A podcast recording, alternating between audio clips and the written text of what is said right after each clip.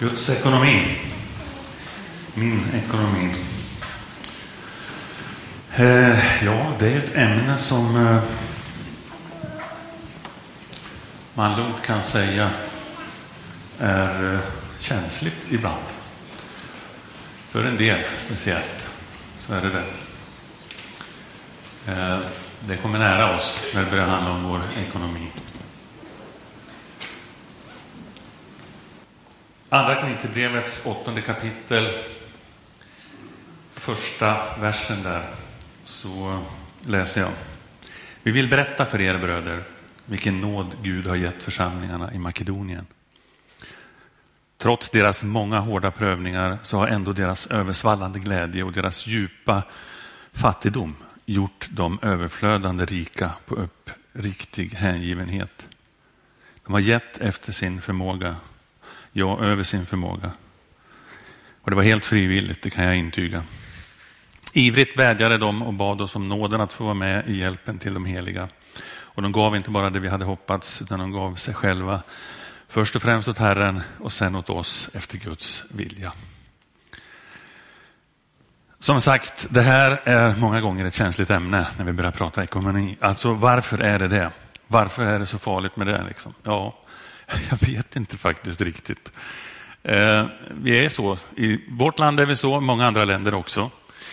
Eh, man håller hemligt olika saker kring sin ekonomi och vad man tjänar och så vidare. Och sen ger ut någon, ger det ut någon katalog som ska tala om vad folk tjänar. Och så sitter någon och köper den för att de tycker det är intressant. Alltså, ekonomin är ett känsligt område många gånger. Tala gärna som pastor om äktenskapet och tala gärna om relationerna som jag har och på olika sätt... Eh, om Jesu, Jesu liv och hans lärjungar, tala om min framtid. Du får gärna prata om min evighet om du vill. Men rör inte min ekonomi. Den tycker jag är faktiskt min. Det är personligt. Jaså. Okej. Okay. Jag har inte tänkt rada upp idag en massa häftiga historier och stories som handlar om människor som har varit med och gett till Guds verk och som sen har fått som välsignelse tillbaka. För det finns så många sådana historier. Men faktiskt medvetet så tänker jag inte räkna upp olika sådana saker idag. Därför att det finns en inbyggd liten risk faktiskt i att när du berättar dem så tänder du någon till att vara med och satsa på det här av helt fel skäl. Därför du kommer få höra sådana historier som handlar om värsta vinstsituationen. Där man har varit med och gett någonting som man inte borde ha gett, tycker man först. Men sen har man bara tjänat på vad man gjorde. Och då blir det någon slags vinstmaskin. Som, och det är inte därför du ska överhuvudtaget tänka din ekonomi och Guds ekonomi. Det är inte för att göra någon slags business av den. Bara för att den är lönsam och bra. Så vi släpper just de storiesarna idag. Men jag måste också säga så här. Att det finns lite förutsättningar för att lyssna på en sån här predikan. Som förenklar och som gör det lite bättre och mer möjligt egentligen att ta till sig vad jag talar om idag. Du behöver till exempel tro på Bibelns Gud som den allsmäktige skaparen och att det är han som ligger bakom Bibelns ord helt och hållet. För det är klart, gör du inte det, då förstår jag att saker som kommer att sägas här blir väldigt konstiga eller vad är det frågan om liksom. Men har du den tron på Gud, att det här är han och han ligger bakom Guds ord, Bibeln, då har du ett helt annat perspektiv på vad som sägs omkring ekonomin. En annan sak är också att du behöver våga lita på att det här är inte någon slags tvingande predikan ifrån talarstolen där vi ska liksom styra upp folk till att göra. Så här måste du göra. Det här har du inget val på. Så är det inte. Så kan du lägga ifrån det där. Och det kan inte media göra när de lägger sig i sådana här saker. Utan de kan inte särskilt mycket alls om det här. Men de går in i det i alla fall. Och de tror inte på Gud många gånger. Men de ska ändå tolka det utifrån det perspektivet. Och sen så inte minst att de vågar inte lita på att det är någon som står där och är ärlig. Och vill göra det bästa av situationen. Utan där tror man hela tiden på något sätt. Man utgår ifrån att här är några som ska lura pengar av folk. Och så letar man kommentarer och formuleringar. För att kunna sätta dit dem och få det att se illa ut. Så det är nästan hela tiden så när du ser ett, ett reportage på tv ifrån en kyrka. Jag vill då säga därför, tydligt och klart, för det, det, finns, det finns skäl, det fattar jag med, att det finns skäl till att det kan vara ett känsligt ämne och att det kan vara känsligt i en kyrka också. Därför att Det har hänt saker genom årtiondena och århundradena i olika kyrkor som inte är bra. Det har varit folk som har misskött sig. Det finns människor som har varit med och skapat skandaler där man har hanterat ekonomin väldigt galet i kyrkor. Det finns medlemmar som kan berätta om att de har fått kommentarer som man bara häpnar när man hör det. Och det finns folk som har, som har ja, ledare som har levt gott på gåvor som har kommit in och hanterat pengarna väldigt fel. Så är det. Jag vet. Det, det, är, bara, det är en sanning. Men det är en undantagsmässig sanning. Det är inte den stora mängden, tack och lov. Men jag förstår därför att man kan vara... Ja, det är ett skäl till att man kan tycka att det är känsligt. Det är skamliga situationer som har hänt. Alltså. Det är ofta från ledarhåll. Man har brutit mot väsentliga principer och så vidare. Därför vill jag säga och göra klart för dig som kanske inte har varit med här alls eller väldigt lite, att vi som församling och vi som församlingsledning, vi håller ingen koll på vad den och den ger i offer eller i I, i, i tionde som det kallas för, eller på något sätt i kollektboxen eller via konton eller någonting. Vi, vi sitter inte och håller koll på vad olika personer ger. Naturligtvis har vi koll på hur mycket som totalt kommer in. Det måste vi ha, det måste ju funka. Men vi har ingen koll på dig eller på någon speciell person på något vis. Vi har aldrig, ja, sen finns det folk som kan vara offentliga med det de ger ibland och öppna med det och på något sätt säga saker och presentera. Då är det en annan sak, då, det kan vi inte hjälpa. Då, då vet man vad någon har gett. Men inte annars. Vi har aldrig några punkter där det handlar om personliga uppgifter av människor som har gett någonting, om ekonomin och givandet på det sättet. Och så långt jag vet så har ingen därför någon koll på någon person. Sen tror jag säkert att det finns de som har det i form av att man är nära släkt eller att man, är, man hjälper varandra på något vis och därför är öppna med det. Men det finns ingen, ingen, inget system på något sätt hos oss där vi har koll på det där, hur du eller någon annan personligen är med och bidrar. Kan du vara helt trygg i? Ja, faktum är faktiskt att det bygger delvis på att man är med och ger i det fördolda. Det är också en del av, av när Jesus till exempel säger i sin bergspredikan att eh, när du ger en gåva, låt inte ens din vänstra hand veta vad den högra gör, använder han ett uttryck. Och säger liksom att det här inte, du ska inte stå i gathörnen och skrika om hur mycket du har gett bort eller hur mycket du har offrat till någon eller till kyrkan. För då ska din far som ser i det fördolda belöna dig, säger han. Ger du på ett sätt som syns via kontopapper eller utdrag eller något sånt, då finns det ju en teoretisk möjlighet att, att ha koll på olika personer på sätt och vis. Men det behöver du inte göra. Du behöver inte ge på det sättet om du inte vill. Men som sagt, vi håller inte på och gräver uppgifter på det sättet. Ibland får man frågan när man jobbar i en kyrka så här. Eh, vad har ni för typ av kostnader och vad har ni för typ av avgifter för de som är med i din kyrka? Jag har hört så här eller jag har hört si eller så. Vad är det som är sant liksom? Hur mycket måste man ge av det man har? Studiebesök när det kommer elever ifrån en klass sju eller något sånt där och ska liksom ställa frågor om olika kyrkor. Då kommer de med sådana här frågor också. Eh, och då vill jag säga så här. För det första, det finns inga som helst krav på att du som medlem ska ge någon summa överhuvudtaget. Det är inga krav ifrån någon församling eller församlingsledning eller någon annan medlem egentligen. För det andra, en person som är räddad för evigheten, därför att man har tagit emot nåden som Jesus har möjliggjort genom att ge sitt liv på korset. Den personen är precis lika räddad om hon har skänkt noll som om hon har skänkt miljoner till kyrkan.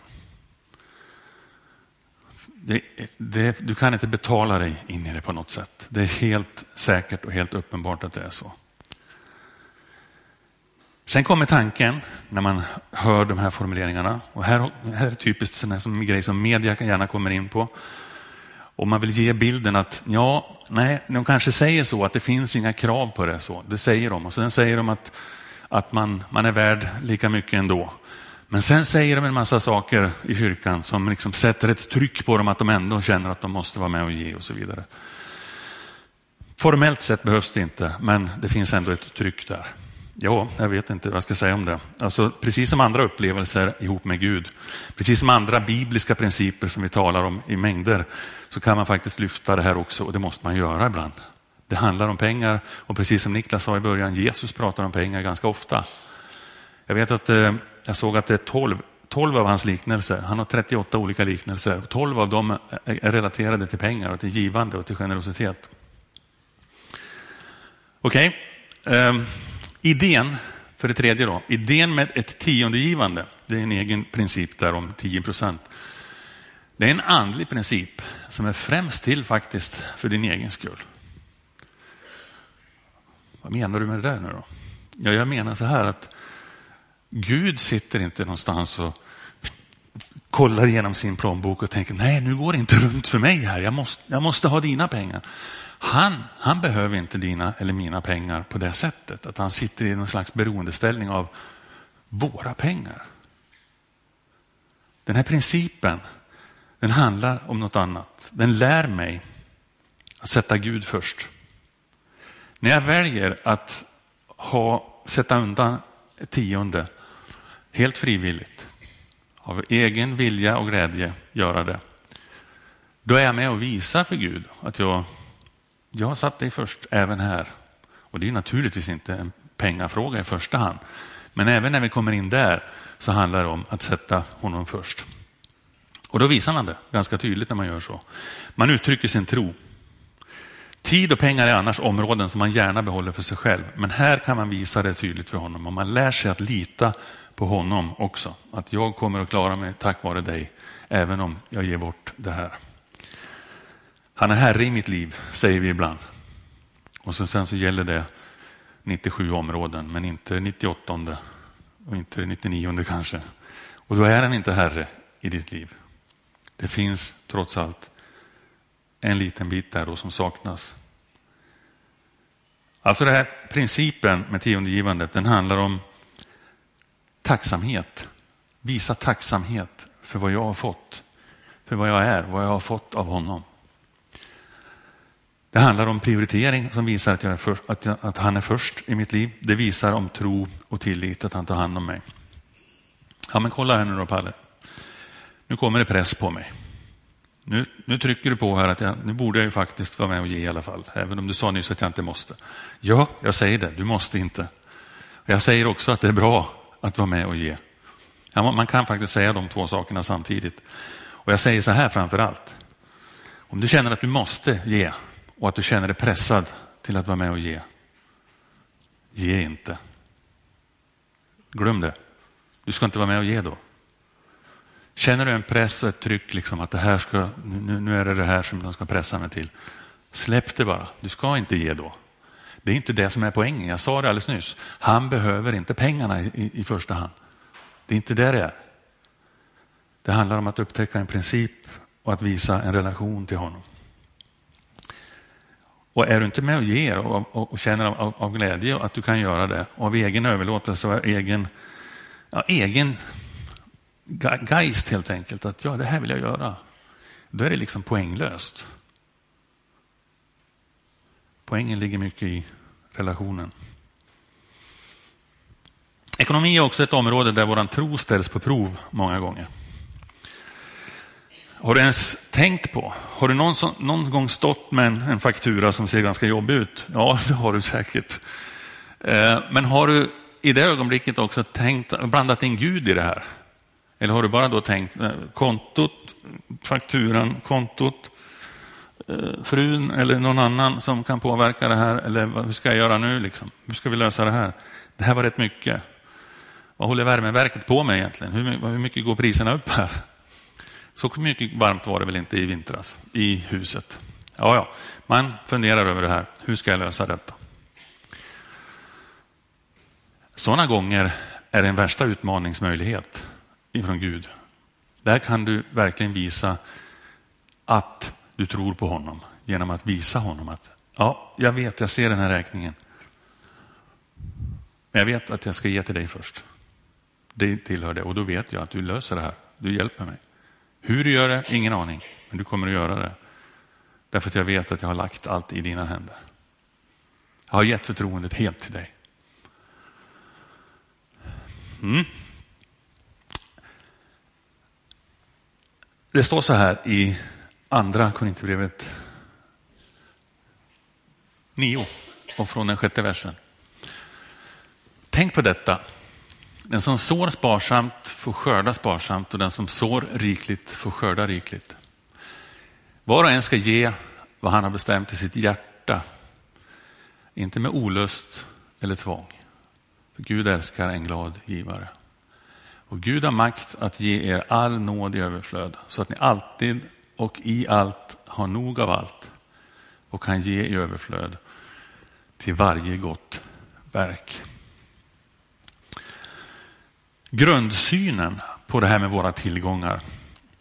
Jag vet att jag, jag tror att det var för typ tre år sedan så tog jag, berättade jag om en, en pastors story en gång när han var ute och åkte, åkte bil med sin son. Jag ska ta den en gång till för dig som har hört den, det gör ingenting, den är bra. Han var ute och åkte med sonen och sonen tyckte att eh, han var sugen på pommes frites. Och sa det, du måste åka farsan, kom igen, åk till, till hamburgerrestaurangen här borta. Jag vill ha pommes frites. Och så tänkte pappan, ja ja. Ja, men det kan vi väl göra, okej. Åkte dit. Han eh, åker fram, jag tror att det var en drive, drive-through-variant. Och sen åker han fram, beställer det han vill ha. Pappan köper det här, han betalar alltihopa och de får den här pommes fritesen. Han lämnar över det till sonen i bilen och så börjar de åka. Och han köpte ingenting till sig själv. Han bantar väl just då kanske, jag vet inte. Men eh, ibland hjälper ju inte det. Ibland så, så känner man efter en stund att men det här luktar ju väldigt gott. Kan jag få bara smaka en? Så han räcker över handen så här till den här sonen och så tar han en pommes frites ur hans behållare. Så. Och sonen... V- vad gör du? Det här är mina. Du får inte ta från mig. Och på två sekunder så rinner det till bara tre, fyra olika principstänk hos den här pappan och tänker bara wow, vad händer? Vad är det som händer här? Jag körde ju dit, jag beställde ju grejerna.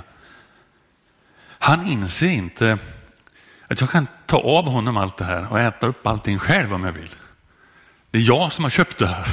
Det är jag som har gett honom varenda pommes frites som ligger i den där. Jag köpte dessutom en super size också så han har fått en väldigt stor. Han måste ju kunna bjuda på en tillbaka. Nej, det vill han inte göra. Men jag, jag behöver ju inte, jag, liksom, jag tar dem ju inte så. Jag, jag kan ju vända igen och köpa en till. Jag kan ringa, ja, åka fram till den här luckan igen och säga nej, jag vill ha tio stycken pommes frites nu. Och jag ska äta upp allihopa själv. Inga problem. Jag har råd med det, jag kan göra det. Men det var inte ute efter. Utan det handlar om situationen och relationen mellan att han hade gett allting till sin son och sonen vägrade släppa tillbaka en enda pinne med salt på som fanns där i. Det är en ganska talande historia till oss. När vi tänker på Gud som har försett oss med allt. Gud som har gett oss precis allt och vi sitter där och håller tillbaka en liten del. Därför att det här är mitt. Det är jag som har byggt upp det här. Det är jag som har tänkt ut smarta saker och byggt upp ett företag som har, har, har gjort att det tjänat in så här bra med pengar på det här sättet. Vad tror du som har? Vad har du tänkt ut det här idéerna på för sätt? Jag har tänkt själv med min hjärna. Vad har du fått din hjärna ifrån? Vad har du fått tankarna ifrån? Vem har skapat din hjärna? Alltså, du skulle inte kunna ta in ett öre utan Gud. Du skulle inte ha kläder på kroppen om det inte vore för honom. Men jag håller tillbaka. Därför att det är jag som har gjort det här. Vilken sanslös ego-style vi har ibland. Är det inte helt otroligt? Det är ganska otroligt med den här sonen som bara säger att nej, du får inte ens en på en fritta mig. Men vi är likadana många gånger. I ett annat perspektiv. Grunden på tillgång, grundsynen på tillgångarna är att allt är Guds. Vi har fått saker och vi får förvalta dem. Sen finns det universella lagar som gäller och som funkar med både andliga lagar och naturlagar och sånt som funkar i våra liv. En vanlig klassiker är sådd och skörd. Där du sår får du skörda. Sår du morötter i landet där ute någonstans så kommer det att komma upp morötter. Det kommer ingenting annat. Det kommer morötter. Och det kommer inte bara tillbaks den morot som du satte ner eller frön eller vad du satte ner, utan du kanske får flera. Du brukar få flera. Potatis likadant. Det kommer mer tillbaka av det du har sått ut. Det här gäller inte bara i växtriket. Har du tänkt på det? Talar du väldigt mycket gott med folk och om folk, så kommer du faktiskt att få höra mycket gott tillbaka. Har du bestämt dig för att den här veckan ska jag skvallra om så många som möjligt, då kan du lita på att ganska snart så är det många som skvallrar om dig och ditt sätt att tänka och att prata. Om du vill ha energi, mer energi i kroppen, vad ska du göra då? Ja, då ska du slösa på energi själv. Då ska du röra på dig. Då ska du hålla igång och, och bräka ut energi, för att det kommer att växa hos dig med energi. Om du vill ha mer muskler, vad gör man då? Tränar. Man låter musklerna jobba. Man ger ut av dem så att säga. Och det kommer tillbaka mer. Du får mer tillbaka. Det är liksom universella lagar som faktiskt också gäller i det här området. Att ge. För är du med och ger, så kommer du att få tillbaka. Det är ingen förlustaffär att göra det. Effekten kommer inte alltid den första timmen. Det önskar man ju ibland. Om man är på ett gym, då önskar man ju att liksom när man går ut därifrån så är man dubbelt så stark som när man kom. Men så fort går det inte. Man kan önska ibland också att om jag vill ha mer morötter, så, så slänger jag ner de här fröna. Och så kollar man efter en timme. Vad i hela världen, det händer ju ingenting här. Då är det smartare att åka och köpa en påse med färdiga morötter om du har bråttom. Det är, det är lite grann samma sak med det här också. Du ska inte tänka att om jag är med nu och ger till Guds verk, då kommer det stora bomber med pengar som smäller över mig här i, i kväll. Det är inte säkert. Jag tror faktiskt inte att det gör det. Men på sikt så kommer du märka att din ekonomi får en annan stabilitet. På sikt kommer du märka att du behöver aldrig vara orolig att du, kommer, att du inte klarar dig på det du behö- av det du behöver. Det är samma med potatisen och musklerna och allt det vi pratar om. Alltså, generositeten däremot, den kan faktiskt ibland vara snabb. Ibland, ibland kan det ta bara fem minuter på en sån grej. Så det är lite olika där, hur fort det går. Sen finns det olika grundsätt så att säga att tänka när man ger. Det ena sättet att ge kan vara att ge logiskt. Man kan räkna ut själv liksom. Det här är, det här är liksom resonabelt. Det här är, jag har så här mycket kvar här nu den här månaden och jag, det, det här skulle vi kunna ge. Ja, men det funkar liksom. Då ger vi det här till dem. Bra. Det, det är ju bra. Det är inte riktigt kanske sättet att ge som jag har talat om här. Men det är inte fel att ge. Du, vem som helst kan dock göra det. Det behöver inte vara en person som strävar efter att få växa i sin tro, att få bygga, bygga ett, ett liv tillsammans med Gud, att bli mer lik honom. Då handlar det inte om att sitta och räkna ut hur mycket kommer det här att räcka till. Utan då ger man det först, det man har bestämt att man ska ge. Och sen klarar man sig på resten. Det är en annan princip. Sen har du att ge logiskt, det var det. Var det. Men att ge i tro, det är någonting mycket större och svårare. Men också mycket mer växande ifall man lyckas göra det. Du ger mer än vad du logiskt egentligen har råd med. Här börjar spänningen på riktigt. Det finns inte så mycket spänning i att räkna ut att jag har tvåhundra spänn här. Jag kan ge bort till, till något, något välgörande ändamål. Det är jättebra att man gör det, men jag menar, det, det är ingen spänning i det. Det är bara gott gjort. Men sen kan det bli spännande. När Gud börjar ha ett finger med i spelet på riktigt. Ni vet i Hebreerbrevet elva, som kallas för trons kapitel, så står det om att tron är grunden för det vi hoppas på. Den ger oss vishet om det vi inte kan se. Sen kommer något som vi ibland brukar kalla för trons Hall of Fame. En slags en uppradning av hjält, trons hjältar ifrån bibliska berättelser. Där Mose och, och Noa och andra som har visat stor stark tro under sina liv räknas upp. Vet ni vem som kommer först i uppräkningen av dem där? Har ni tänkt på det? Det är Abel. Jaha, varför då? Abel räknas upp där först. Vad hade han gjort? Han hade offrat. Ja, men hade han offrat massor eller hade han... Jag vet inte. Jag kan inte jag svara på. Men det jag vet, det är vad det står där. Och det är att han hade gått ut och offrat i tro. Han hade tagit det steget som är längre än det vanliga, enkla steget. Ordspråksboken tjugoett och... Ska vi se, det var ett annat där. elva tjugofyra. Den ene strör ut och får ändå mer, medan den andra snålar och blir bara fattigare. Det var inte helt jättefrestande att bli så. Det står så här också i, i Ordspråksboken tjugoett, att den snikne är alltid full av snikenhet, men den rättfärdige ger och sparar inte. En lat människa dör till sist av hunger därför att hans händer vägrar arbeta. Han längtar ständigt efter det som inte är hans, medan de rättfärdiga ger frikostigt utan att hålla tillbaka. När julen kommer, då är det självklart för många av oss att ge bort saker. Då hör det till. Och det, det, det är lite lustiga och märkliga i det hela är att vi, vi ger grejer och pengar och prylar till höger och vänster åt i princip alla. Utom han som fyller år, Jesus. Har ni varit på ett sånt kalas någon gång? Där alla kommer till och firar någon som fyller år och man ger bort presenter till alla andra men inte den som fyller år. De kalasen har vi varenda år nästan. Bygg inte livet vidare med dig själv i det ständiga centrumet, utan var med och ge till Guds verk. Var med och ge till Gud.